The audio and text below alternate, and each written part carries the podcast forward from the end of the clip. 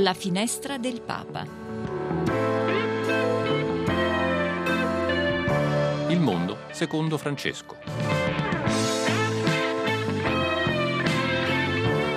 Cronache, storie e commenti Dal Vaticano e non solo.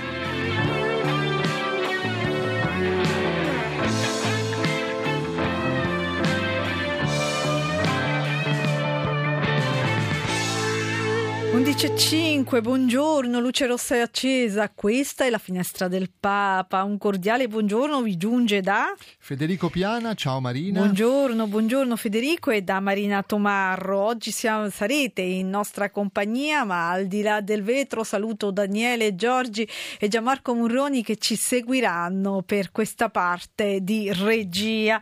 E allora, caro Federico, come va? Bene, grazie Marina. E secondo giorno dopo il lunedì va sempre Ecco. bene, si riprende un po' l'attività. Esatto. Quindi devo dire che è tutto, tutto tranquillo, dai. E poi Bene. mi fa piacere stare accanto ai nostri radioascoltatori, fargli Certo. compagnia in questa giornata che ci separa un po' dal mercoledì che apre la Quaresima, no? Esatto, Che esatto. sarà il tema di questa puntata. Non volevo Eh, spoilerare, sì. ma sì, esatto, il tema di questa puntata sarà proprio quella della Quaresima, dove andremo poi a conoscere quelli che sono degli antichi rituali della Quaresima che si compiono proprio nel giorno del mercoledì delle ceneri, per poi proseguire per tutti i 40 giorni della Quaresima.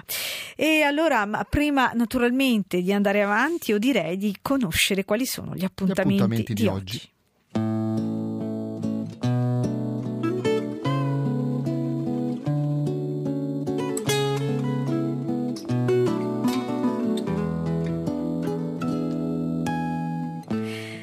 allora, cari amici, oggi è 13 febbraio e la Chiesa ricorda il beato Giordano di Sassonia, sacerdote domenicano. E come sempre dalle ore 12 dalla Santa Casa di Loreto potrete seguire la recita della preghiera dell'Angelus e del Santo Rosario, mentre alle 19 la Santa Messa celebrata dalla Basilica della Chiesa di Santa Maria Immacolata di Lourdes qui a Roma.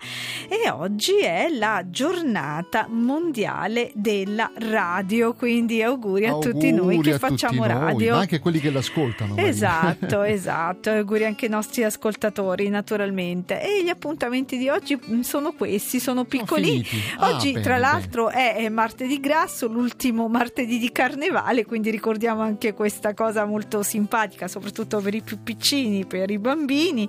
E poi da domani invece inizieremo proprio col mercoledì delle ceneri, il tempo di Quaresima. E allora andiamo ad aprire tra pochissimo la nostra puntata appunto nella prima parte dedicata alla Quaresima.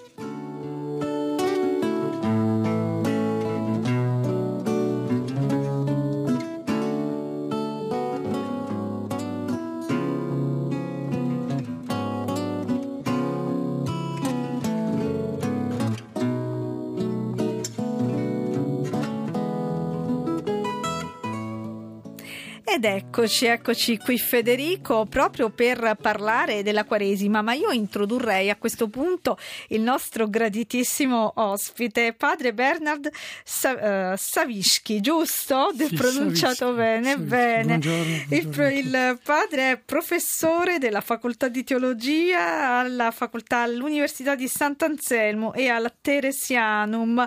E perché c'è qui padre Bernard? Perché padre Bernard viene eh, da uno dei luoghi più belli di Roma, il luogo è l'Aventino ed è la Basilica di Sant'Anselmo. E domani Papa Francesco passerà proprio da voi. Speriamo, perché sappiamo che a Papa piacciono varie sorprese. Ecco. Purtroppo la sua salute la limita. Certo. Noi aspettiamo e come ogni anno ci prepariamo perché la processione da questa tradizione della, della, delle stazioni- della stazione a Sant'Anselmo eh, introdotta, reintrodotta, rinfrescata da Giovanni XXIII, perché prima ho fatto una piccola ricerca Sì. c'era la processione, perché la stazione è molto antica, ma da- dalla chiesa di Sant'Ana- Sant'Anastasia Sì, sì. salivano, invece quando noi siamo lì eh, inizia tutto il, il rito con Mhm. la introduzione e l'inno quaresimale cantato di solito dalla nostra scuola Certo. e poi la processione si, diciamo, si reca a, a Santa Sabina dove c'è la messa. Dove c'è la messa, rito, esatto. Sì. Allora, Maria ci ha raggiunto anche un altro ospite, sì. appunto, per parlare poi delle cene, di Quaresima, insomma, Bene. anche il messaggio del Papa, Don Marco Pascarella, docente di teologia dogmatica. Benvenuto Don Marco, grazie Buongiorno, per essere Don Marco. con noi. Eh. Buongiorno, grazie a voi dell'invito, un saluto a tutti i radioascoltatori. Buongiorno, buongiorno. Grazie, grazie a Don Marco. Grazie. Allora Marina, eh, dobbiamo dire che eh, domani c'è questo appuntamento molto importante che apre eh, la Quaresima, no? quindi la Stazio, diciamo così, eh, con il Cardinale Piacenza e poi successivamente alla Basilica di Santa Sabina eh, le ceneri e quindi la, la, la, la Santa Messa. Eh, io, io, vorrei chiedere questo, che cos'è la Stazio? Vorrei chiedere Padre Bernard, no? La Stazio è una, diciamo, una, non, non tipo attività, ma un momento liturgico dell'assemblea dei fedeli che possiamo già tracciare nei primi, primi secoli, dove i fedeli si radunavano per essere insieme, per pregare, per celebrare i momenti particolari. Nella Chiesa ci ricordiamo ancora perseguitata, c'erano le, i titoli, quindi le, le, chiese domestiche si radunavano case, nelle case dove si poteva proprio commemorare, soprattutto i martiri, poi anche le feste dell'anno liturgico. Sappiamo che la Quaresima e Pasqua sono le feste certo. diciamo, primordiali della, dell'anno liturgico e così oggi questa tradizione era, si dice che probabilmente Papa Gregorio Magno lui ha veramente introdotto questo eh, molto rinforzato questa tradizione ma fino alla, mm, ai diciamo quattro, eh, XIV secolo questa tradizione è viva, poi abbiamo, ci ricordiamo bene, c'è, c'erano i problemi, il Papa viene trasferito all'Avignon sì. e solamente eh, Giovanni XXIII rinfresca questa tradizione che non ha diciamo, l'intensità come prima, ma comunque certo. tra molti pellegrini, turisti, anche i nostri studenti sì, che arrivano, sì, sono tanti, tanti che, che, che, seguono, quindi si radunano ogni giorno. Sì visitano varie chiese che sono proprio indicate per pregare, per partecipare e celebrare la messa. Ecco, eh, io vorrei ricordare un momento della messa dell'anno scorso, proprio a Santa Sabina di Papa Francesco, as- sentendo insieme proprio le parole del Papa. Ecco ora il momento favorevole, ecco ora il giorno della salvezza. Questa espressione dell'Apostolo Paolo ci aiuta ad entrare nello spirito del tempo quaresimale. La Quaresima è infatti il tempo favorevole per ritornare all'essenziale, per spogliarci di ciò che ci appesantisce, per riconciliarsi con Dio, per ravvivare il fuoco dello Spirito Santo che abita tra, nascosto tra le ceneri della nostra fragile umanità. Ritornare all'essenziale. È tempo di grazia per mettere in pratica quello che il Signore ci ha chiesto nel primo versetto della parola che abbiamo ascoltato. Ritornate a me con tutto il cuore, ritornare all'essenziale che è il Signore. Il rito delle ceneri ci introduce in questo cammino del ritorno e ci rivolge ai due inviti, ritornare alla verità di noi stessi e ritornare a Dio e ai fratelli.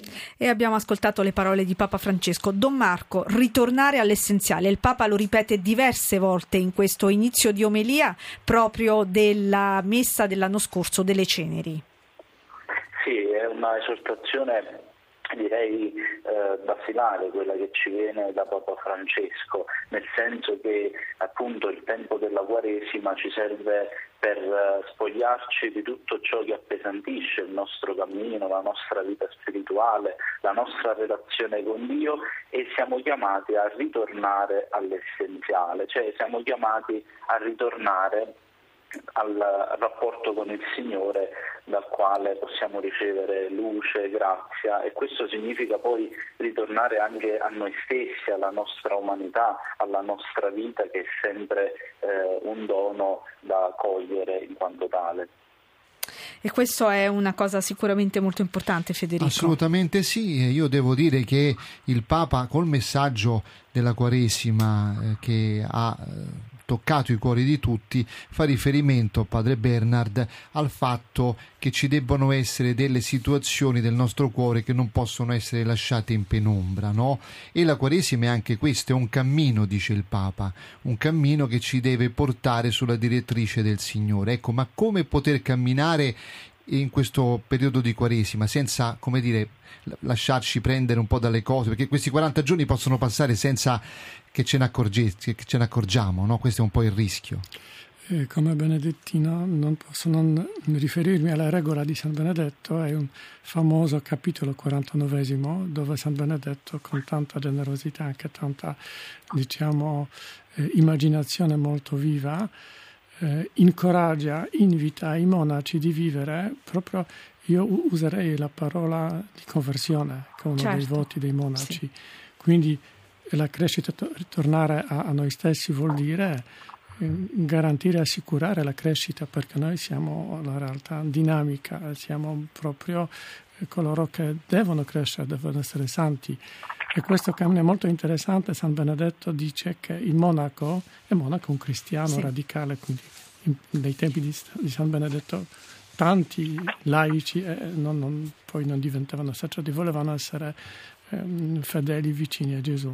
E lui dice che il monaco deve vivere tutto l'anno come in Quaresima. Sì. Ma dice che pochi hanno questa grazia, allora eh, la, la Quaresima, quindi direi la Quaresima ci, eh, ci ricorda la sfida sì. dell'esistenza umana.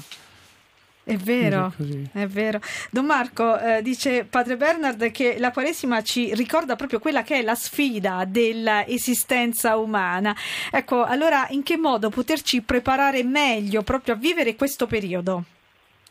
Sì, è interessante la sollecitazione che veniva da Padre Bernard a vivere, rifacendosi a San Benedetto, vivere tutto l'anno come una quaresima, quindi in questa costante eh, conversione che deve caratterizzare tutta la vita del cristiano. E vorrei rifarmi proprio al messaggio del Santo Padre, Papa Francesco, che eh, quest'anno ci invita a riscoprire la libertà e la speranza sono queste le due eh, mete del, del, suo, eh, del, suo, messaggio. E per, per, orientarci verso la libertà, per alimentare la speranza, il Papa insieme al tema della conversione esorta eh, i cristiani a vedere la realtà, a prendere consapevolezza della nostra realtà personale, ecclesiale, sociale. E indica questo come il primo passo da compiere in questo itinerario quaresimale. E poi eh, accanto a, a, questo tema Papa Francesco richiama anche il tema della lotta. Ecco, dice che eh, il, il, tema della lotta è da mettere in conto, tra l'altro questo ci viene descritto anche nel libro dell'Esodo quindi eh, questo, queste sollecitazioni di Papa Francesco appunto ci aiutano a inoltrarci nel tempo della Quaresima, soprattutto per eh, riscoprire grande, quei grandi doni che il Signore ci ha fatto, che sono la libertà e la speranza. Don Marco, io ti vorrei chiedere una cosa a proposito di questo, no? eh, perché bisogna passare nel deserto per arrivare alla libertà? Il messaggio del Papa è chiaramente indicato no? in questo senso. Ti conduco attraverso il deserto alla libertà, questo è un po' il concetto. Ma perché ci deve essere questo deserto che ci separa dalla libertà nella condizione umana, secondo te? Beh, il deserto è esperienza eh, di solitudine, è esperienza di precarietà, esperienza in cui l'uomo prende consapevolezza da una parte della propria finitudine, ma d'altra parte può anche aprirsi alla, all'amicizia con il Signore, alla relazione con Lui. Quindi direi che attraverso il deserto, che per noi eh, significa appunto inoltrarci in questi 40 giorni che ci preparano alla Pasqua, eh, il credente può essere educato, come dice il Papa Francesco, basandosi sempre sulla Sacra Scrittura, può essere educato ad uscire dalle proprie schiavitù. Penso che ognuno di noi vive le sue piccole o grandi schiavitù. Questo tempo è un tempo opportuno che la Chiesa ci offre per essere educati e far venire fuori il meglio di noi, scegliendo il bene ed evitando il male. Padre Bernard, una curiosità, come vengono scelte le chiese stazionali? Perché ci sono delle chiese proprio specifiche, che sono tutte chiese antiche, bellissime tra l'altro. Sì, mi dispiace, ma non essendo uno storico non posso dare la risposta okay. precisa, ma da quello che, che, che ho studiato, sì. sono le chiese quelle più antiche sì. che avevano, sono tipo quarto, quinto sì, secolo, sì, che avevano proprio dietro questa tradizione della sì. Chiesa, di titolo della Chiesa domestica. Certo. Eh, per dire la verità, la, l'ordine, perché sono questi, perché anche appare San Pietro, Santa Maria Maggiore, ma uno dei giorni. Esatto. Quindi, quindi non, Santa Sabina, Santa dove Sabina il Papa... all'inizio, esatto, no? su Santa sì. Sabina si dice che è stata la scelta di Gregorio Magno probabilmente a causa della localizzazione certo. si deve un po' salire e anche Aventino era una monte, sì, sacra, quindi sì, sì, c'erano esatto. i culti prima e sappiamo bene che anche a San Girolamo c'erano tante Santa, eh, Santa Melania, le donne pie molto educate che anche si radunavano, avevano le, le case, quindi c'era qualche tradizione, ma per le altre chiese forse ci vuole certo, una, certo. una ricerca. Una... certo, e allora invitiamo anche i nostri ascoltatori a poter sì, fare sì. questa ricerca interessante nel capire anche nelle loro città, perché noi naturalmente parliamo di Roma, ma ci, as- ci ascoltano sì. da tutta Italia, quindi anche nelle loro città, perché è una tradizione non solo romana, ma anche eh, delle altre città. Sì, questo quindi... si espande, lo so che anche in Polonia abbiamo introdotto, in le città hanno, e sono i vescovi che decidono quale... Quindi la decisione esatto vescovile, diciamo così, no? Che... Eh, no, no, sono le chiese che ah, okay. sono indicate che forse hanno qualche tradizione, qualche certo. storia. Mi pare importante non tanto le chiese, ma muoversi, stare sì. insieme e all'occasione anche magari ricordare i martiri, i luoghi. E infatti ma... è una tradizione legata molto anche ai martiri proprio. Sì, no, le chiese sono sempre costruite su, sulle tombe certo. dei martiri eh, era sempre questa, um, questo riferimento a Gesù, alla vittoria, perché abbiamo parlato della lotta ai martiri, qualcuno certo. che dà testimonianza attraverso la vittoria, quindi eh, tutto si è un po' sovrapposto. Padre Bernard, sì. eh, io cercherei di spiegare, no Marina, perché molti non sanno, eh, lo sanno, conoscono poco, diciamo, il rito dell'imposizione delle ceneri, cioè sa, vanno alle ceneri ma non sanno l'effettivo significato. Bisognerebbe un po' rispiegarlo, no? Immagino. Ecco, che significato ha e perché la Chiesa ha deciso in questo momento, diciamo, penitenziale di far riferimento alle ceneri? Sì, e questo è un rito molto, molto forte, eh, direi anche per noi oggi che non abbiamo questa sensibilità per i simboli, spesso perdiamo. Abbiamo un po' perso anche con la modernità, no? Sì, con... esatto, che tutto deve essere elegante, deve certo. essere smart, eccetera. Eh sì. Invece eh, la radice di questo rito è, è, il, è, il, è la Bibbia e in realtà c'è tutta la storia della salvezza, il polvere come anche c'è sì. questa formula antica che adesso è sì, anche cambiata, sì, un po' più amichevole, convertitevi. Convertitevi e credi al Vangelo. Perché prima, co- prima com'era? Sì, sì, tu, tu eri polvere, il polvere ritornerai. ritornerai. Eh. Una cosa molto, molto dura, perché oggi parlare d- della morte, de- della distruzione del corpo è una cosa molto, diciamo, rischiosa, eh, eh, si evita. Invece questo era la, nella tradizione eh, cristiana monastica anche San Benedetto dice che il monaco dovrebbe sempre avere la morte davanti ai suoi occhi, quindi sì. la consapevolezza della nostra transitorietà, della nostra precarietà, che abbiamo detto, e questo è il periodo, mm, è il tipo motivo di periodo di Quaresima. Certo. Noi siamo redenti quindi abbiamo la vita eterna, ma dobbiamo passare questa, questo esilio, questa, questo deserto anche de, della vita quotidiana qui. Quindi non, non, attacchiamo, e perciò il messaggio del Santo Padre è molto in questa linea. Eh sì. Tornare all'essenziale, allora tornare alle domande dove andiamo, perché siamo qui creati, messi sulla terra, qual è la nostra, la nostra strada, il nostro obiettivo e questo vuol Certo. dire che ognuno un certo giorno l'unica cosa che si deve fare, ripete sempre mio papà, morire. Eh sì, L'unica eh sì. cosa, quindi- è vero, È vero, purtroppo è vero. Eh sì, è vero. Padre Marco, ehm, eh, diceva appunto Padre Bernard, stiamo parlando del rito delle ceneri. E, mh, durante il periodo della Quaresima mh, mh, c'è eh, questa- questo invito all'astinenza alle carni, a non mangiare carne, ma in realtà è, è qualcosa che va molto oltre, eh, non è solo un'astinenza a- alla carne, eh, perché e poi magari dice, oddio ho, ho mangiato carne, peccato, ecco allora spieghiamo bene eh, questa cosa qui, che, che cos'è appunto l'astinenza anche eh, ad alcuni cibi che noi abbiamo durante la Quaresima. Sì, la Chiesa ci invita nel tempo di Quaresima ad allenarci ancora di più interiormente mediante la preghiera, l'elemosina e il digiuno.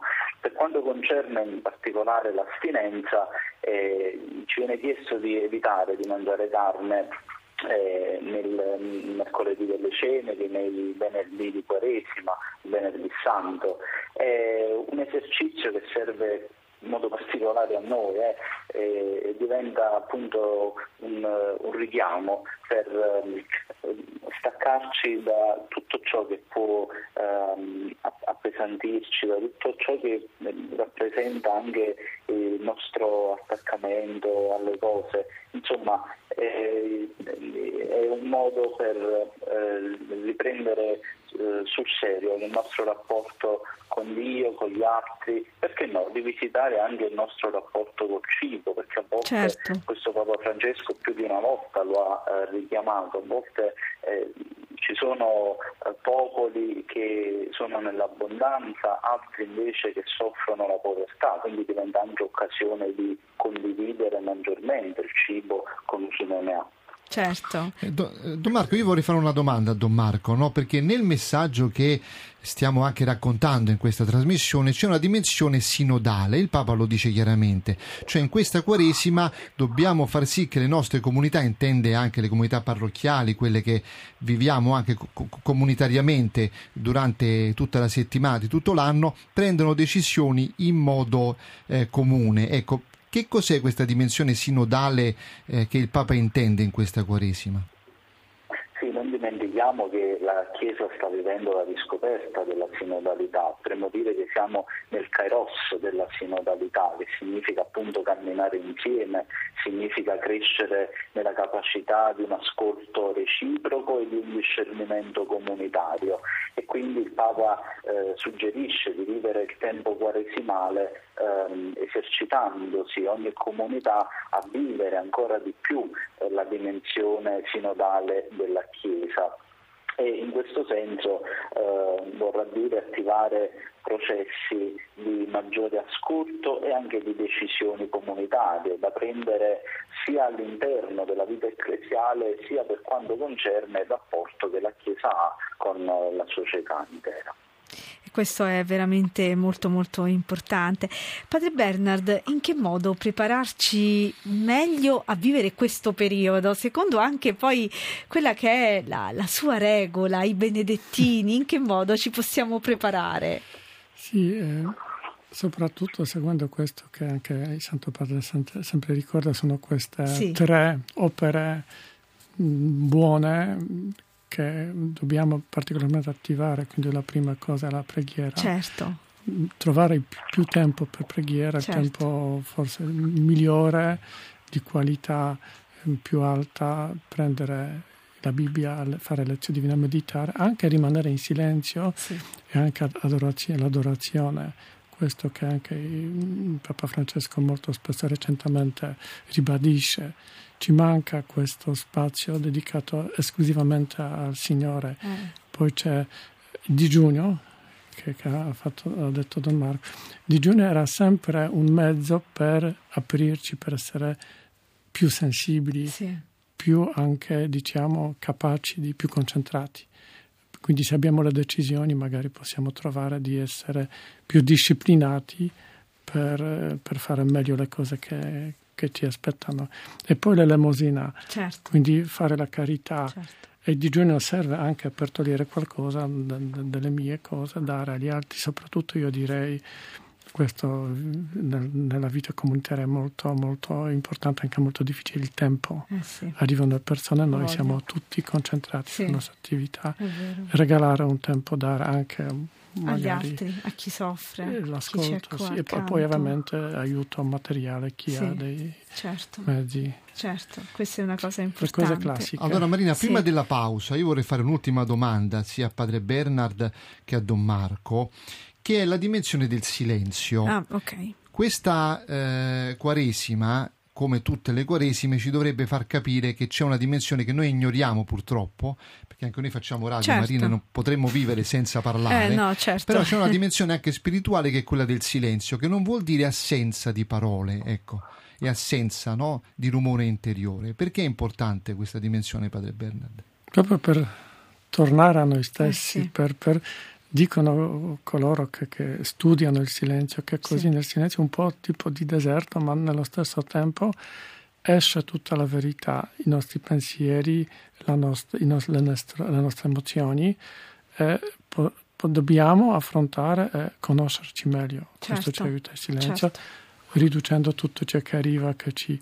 E nella tradizione monastica c'era questa idea dell'esichia, la pace interna non da disturbare, non da distruggere da fuori. Questo sarebbe l'ideale, ci auguriamo di arrivare. Certo. Ecco, do, Don Marco su questo, su questo aspetto che ricorda anche il Papa anche nel messaggio, no? Mi pare. Sì, il silenzio è un atteggiamento molto importante da coltivare per ogni credente, per ogni cristiano e mi piace ricordare proprio le prime parole con cui Papa Francesco ha iniziato il suo messaggio per la Quaresima di quest'anno. Dice quando il nostro Dio si rivela comunica libertà. Allora direi il silenzio ci serve a prendere consapevolezza di ciò che Dio si rivela, che Dio ha qualcosa da comunicarci anche nell'oggi della nostra storia, anche in questa Quaresima. Beati noi se riusciamo a fare silenzio, anche pensiamo con tutto il mondo della comunicazione nel quale oggigiorno siamo immersi, forse digiunare anche dal, um, dall'utilizzo eccessivo dei social, ad esempio, potrebbe eh sì. essere di aiuto per i cristiani per, appunto, come diceva Padre Bernard, dedicare maggiore tempo alla preghiera, all'ascolto di, del Signore che desidera parlarci. Grazie, grazie, allora grazie mille, grazie Don Marco. Padre Bernard rimane con noi fino alla fine della puntata mm. e così eh, parleremo di molte altre cose e intanto facciamo una piccola pausa musicale con l'ultimo brano di Mr. Rain presentato a Sanremo 2024, Due altalene. Parlarti di quello che sento mi sembra impossibile, perché non esistono parole per dirti cosa sei per me. Tu mi hai insegnato a ridere, tu mi hai insegnato a piangere. L'ho imparato con te che certe volte un fiore cresce anche nelle lacrime, ma non è facile se non sei con me. Io e te fermiamo il mondo quando siamo insieme, anche se dura un secondo come le comete. Griderò, griderò il tuo nome fino a perdere la voce. Sotto la pioggia, sotto la neve sospesi in aria come due altalene.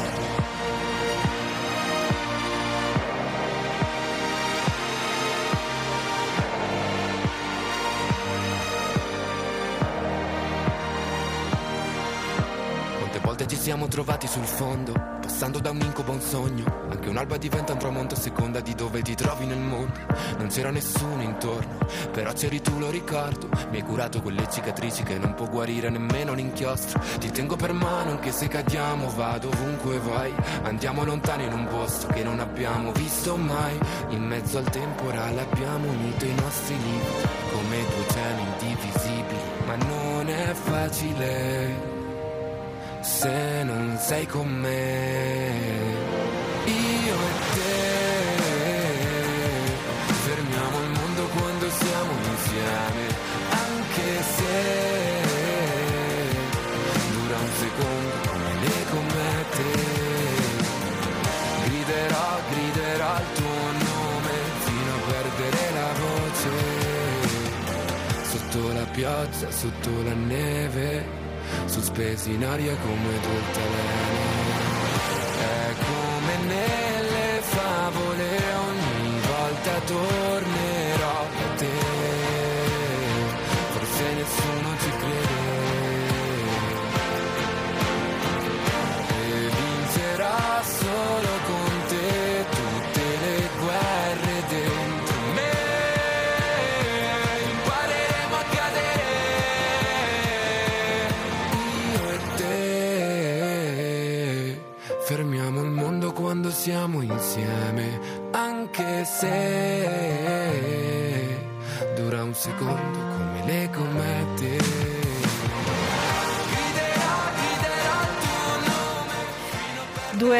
Due altalene, canzone splendida, meravigliosa di Mr. Rain, una storia vera tra l'altro.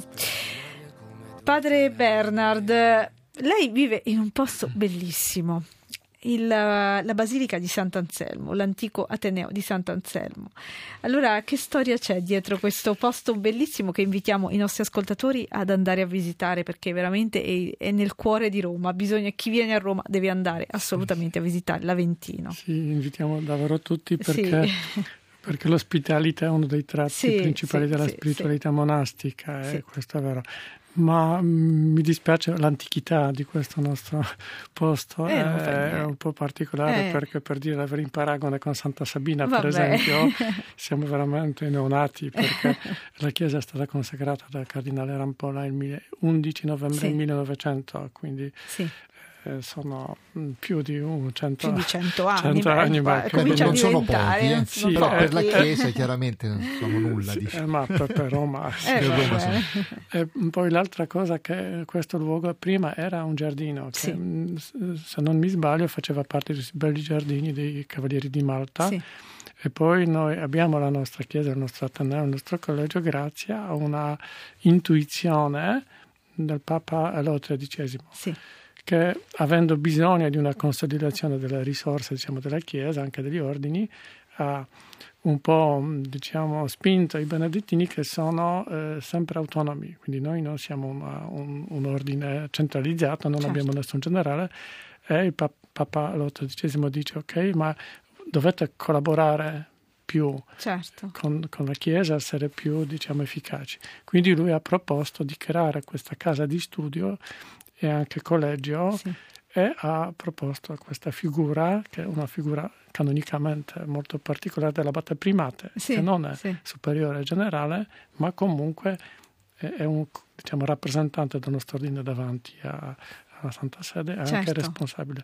E a questa occasione il Papa ci regala o acquista questo terreno e eh, i monaci della tradizione di Boiron tedeschi hanno costruito questa chiesa, tutta questa, questa struttura che mh, rispecchia la tradizione boironese, cioè una certa eh, ri- ri- ripresa e ricreazione della tradizione Mhm. antica, ma nel modo moderno. Possiamo vedere questi mosaici dove abbiamo San Benedetto, Sant'Anselmo, abbiamo un bel, bel, bel mosaico di, di Madonna sul Sede Sapienze con Sì, Gesù. bellissimo. E vero. poi anche sul tabernacolo anche una bella un bel rilievo di, di Gesù, buon pastore, che suona tipo Sì, di flauto, sì, sì, eh, sì. Le, le pecore ascoltano, quindi la Chiesa è soprattutto il luogo della nostra preghiera, vero. dove si può, uno dei pochi luoghi a Roma dove si può ascoltare canto gregoriano. Sì, è vero.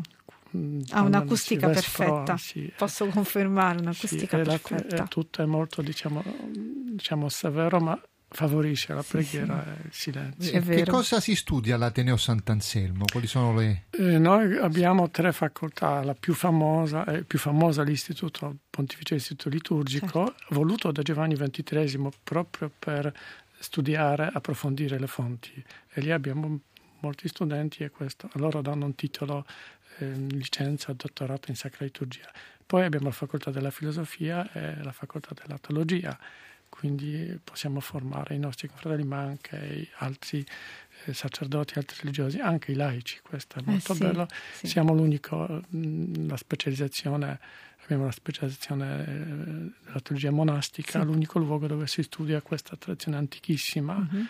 nella Chiesa, tradizione spirituale molto mm, anche ricca, che purtroppo sconosciuta, abbiamo specializzazione sacramentale e la storia della teologia quindi cerchiamo di contribuire, ma siamo un po' eh. forse non troppo promossi e certo. siamo troppo, diciamo, eh, autonomi questo. Certo, certo, ne dovremo parlare, ne parleremo di questo, di questo bel luogo che è Sant'Anselmo sia come chiesa e sia come Ateneo.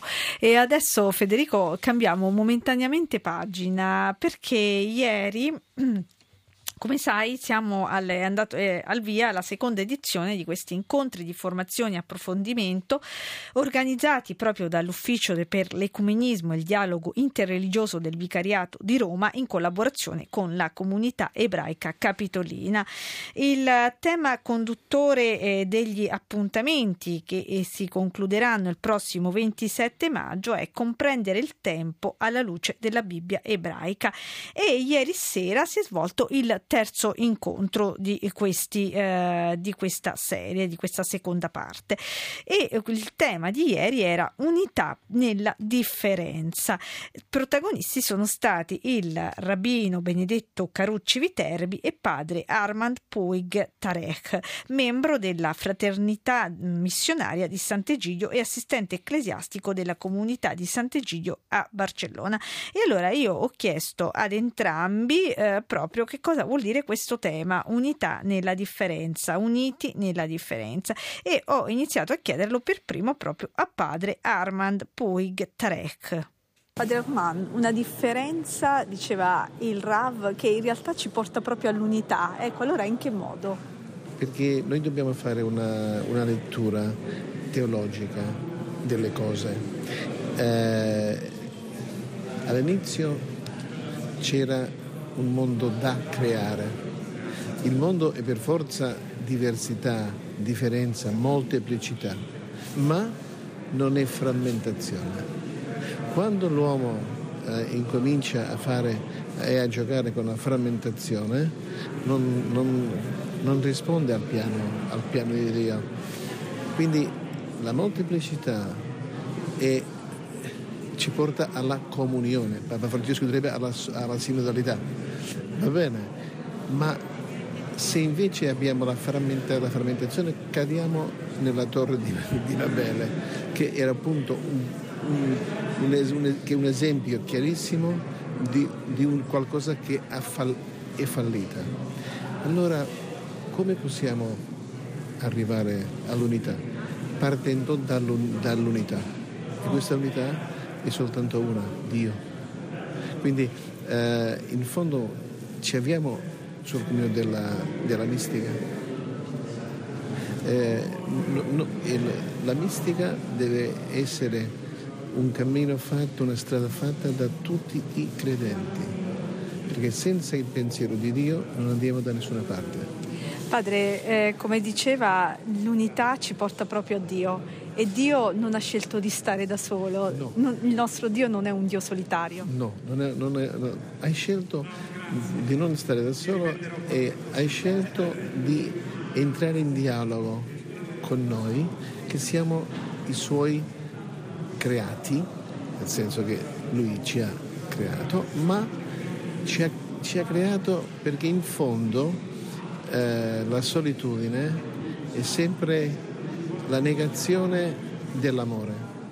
Se Dio è amore, non può restare da solo e quindi eh, sceglie il dialogo, sceglie la simpatia, sceglie l'amicizia, che sono amiche di tutte queste due, no? Certo. Amicizia e simpatia sono vicine al dialogo. Quindi eh, il dialogo non significa un parlare soltanto, ma significa un stare davanti all'altro capirlo e comprenderlo e averne cura.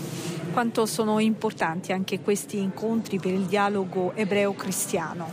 Sono molto importanti perché noi eh, dobbiamo eh, imparare a imparare.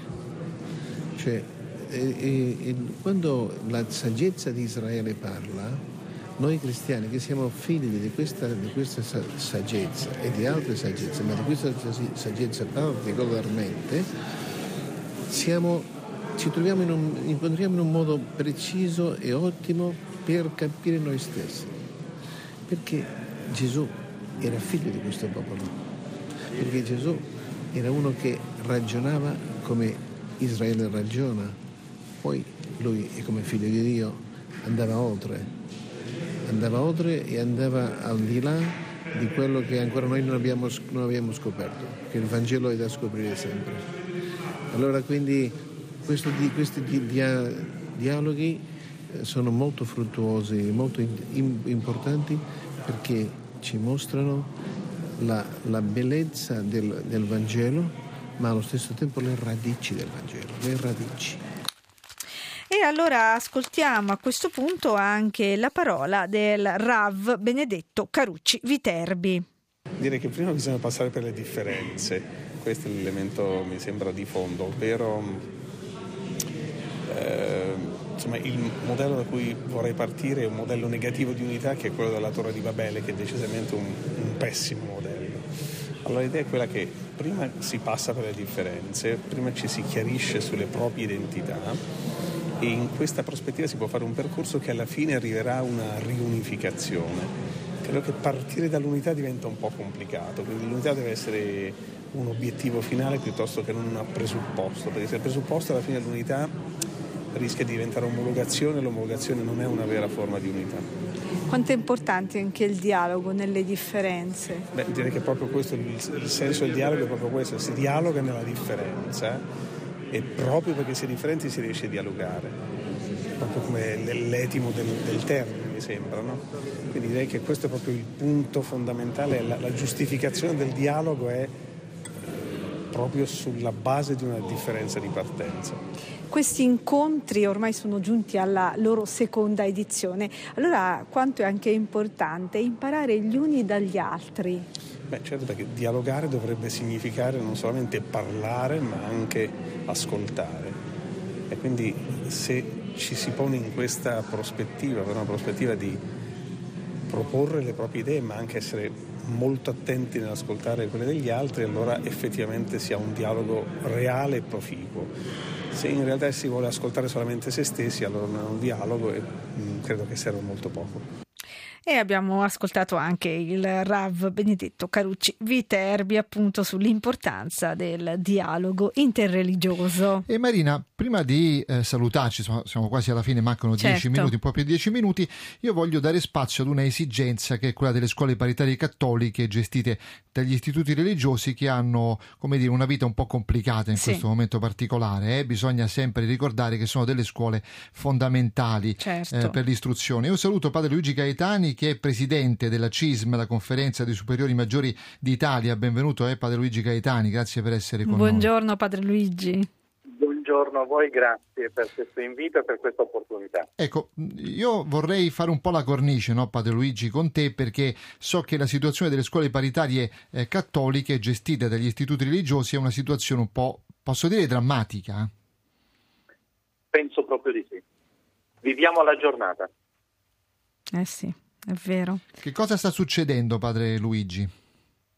Sta succedendo che non ce la facciamo più, non ce la facciamo più a reggere perché eh, praticamente eh, noi non riceviamo sostegni da parte dello Stato, sebbene siamo una scuola pubblica paritaria per la legge del 62-2000 non ce la facciamo più a reggere perché le tasse che vengono applicate alle nostre scuole, a differenza del fatto che nelle scuole pubbliche statali non vengono applicate, sono insostenibili per noi.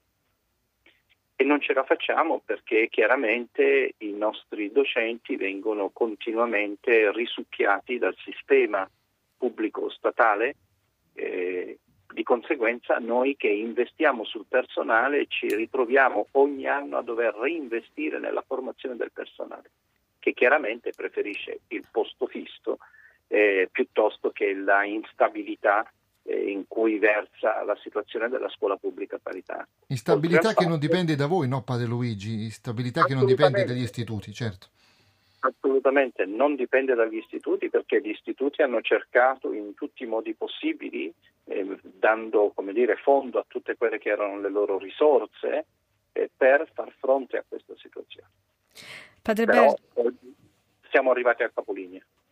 Padre Bernard, la scuola paritaria è quella scuola che è indispensabile, è utile, eh, dà quella marcia in più e permette anche una scelta educativa. Ecco, allora come incoraggiare anche le famiglie a iscrivere i propri figli a questa scuola? Chiaramente è una battaglia di civiltà e di democrazia all'interno del nostro paese perché una scuola pubblica paritaria, qualunque essa sia, è segno innanzitutto di pluralismo all'interno di un paese e è espressione di una scuola inclusiva e tollerante. E passare ad una scuola pubblica statale come monopolio educativo è la premessa per una fatica proprio in quel pluralismo che costituisce la nostra società attuale. Cioè c'è un rapporto strettissimo tra la negazione del pluralismo della formazione culturale dei nostri ragazzi e il futuro del nostro paese dove non essendo educati ad una forma di pluralismo sarà impossibile da adulti poter vivere dentro una società plurale. Raccontiamo esatto. anche un'altra cosa, perché se dovessero chiudere le scuole gestite dagli istituti religiosi, tantissimi studenti dovrebbero essere portati alla scuola pubblica che forse andrebbe in sofferenza. Questo non lo dice nessuno, padre Luigi, o no? O mi sbaglio? Sì, raramente si dice, però abbiamo un totale di popolazione scolastica che è di 7 milioni e 800 mila. In questo momento, con i cali che sono, si sono verificati in questi anni, la scuola pubblica paritaria conta 770 mila studenti. Chiaramente lo Stato dovrebbe farsi carico di questi 770 mila studenti con un onere economico non indifferente, tenuto conto che ogni studente per le scuole pubbliche statali allo Stato costa 7.000 euro, questo è il costo standard che è stato come dire, fissato.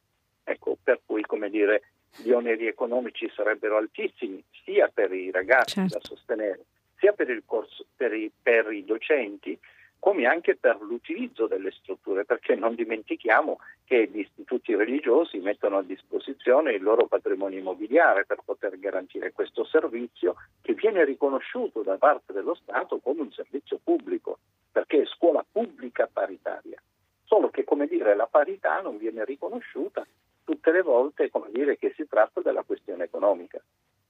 Per cui i nostri titoli valgono a livello nazionale, valgono ma come dire, noi non valiamo davanti allo Stato per quello che è l'esposizione economica. Padre Luigi, anche per i ragazzi frequentare una scuola paritaria è qualcosa che eh, gli dona sicuramente un'impronta che non dimenticheranno poi per il resto della loro vita, bisogna anche sottolineare questo. Sicuramente una scuola cattolica dà un orizzonte di senso e di significato, cioè eh, di valori che chiaramente fanno parte del mondo cattolico, però la scuola pubblica paritaria non è una scuola confessionale, questo dobbiamo dirlo molto chiaramente. Certo. Eh, è una scuola che garantisce una forma di umanesimo. Allora, qui è una battaglia veramente di umanesimo, dove l'umanesimo non può essere monoculturale. L'umanesimo ha bisogno di un orizzonte ampio per poter veramente offrire una società diversificata nel suo insieme. E chiaramente che una scuola pubblica paritaria come la nostra ha una famiglia da molte garanzie, garanzie in merito alla qualità della formazione, perché questo bisogna dirlo.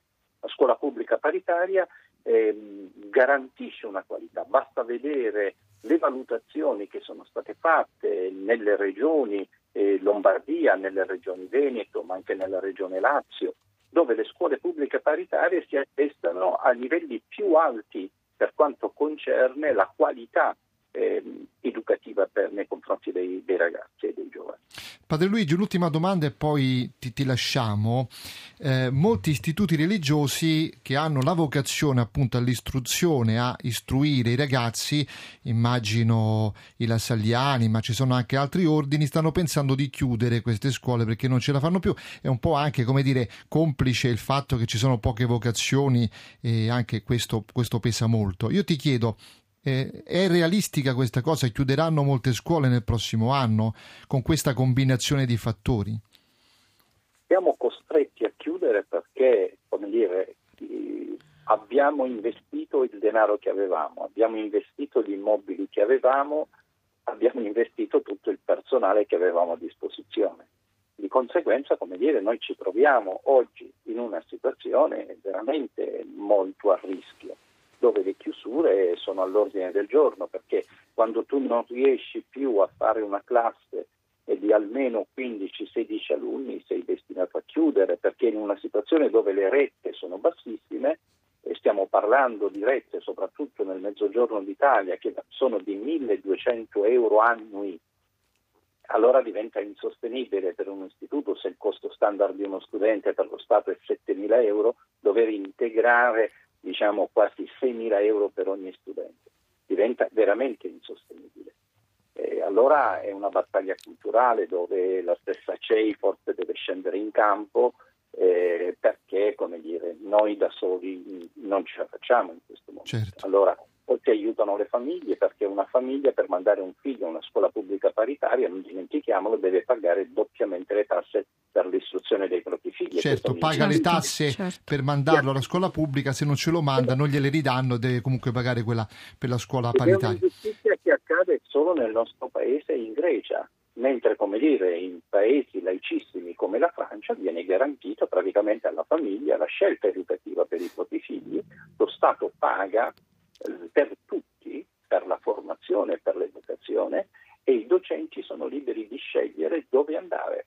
Certo. E, e, lo certo. Stato eroga praticamente ciò che è necessario al sostentamento degli studenti. Va bene. Ecco, questo, è un sistema, questo è un sistema come dire, di una cultura che come dire, eh, poi diventa capace di includere. Va bene, speriamo che cambi qualche cosa. Grazie a Padre Luigi Gaetani della CISM, presidente della CISM, grazie. Eh. Grazie, grazie, grazie Padre Luigi, grazie. Grazie. E allora, e abbiamo ascoltato Marina, questa situazione, situazione drammatica. drammatica. Eh, ci sarebbe tanto da dire, ma purtroppo il tempo eh, ce lo impedisce. Allora, io intanto ringrazio veramente di cuore padre Bernard eh, Savischi che è stato qui con noi e Grazie, ci ha raccontato e ci ha portato verso quella che sarà domani l'inizio del cammino della Quaresima che ci condurrà fino naturalmente alla Santa Pasqua. E ringrazio al di là del vetro Daniele Giorgi e in questo momento vedo Silvia Giovarrosa che ci ha seguito insieme a Gianmarco Murroni per la regia. E allora oggi non dimentichiamo, è l'ultimo martedì di Carnevale, quindi salutiamoci con una canzone bella Bella Allegra, quella che ha vinto il festival.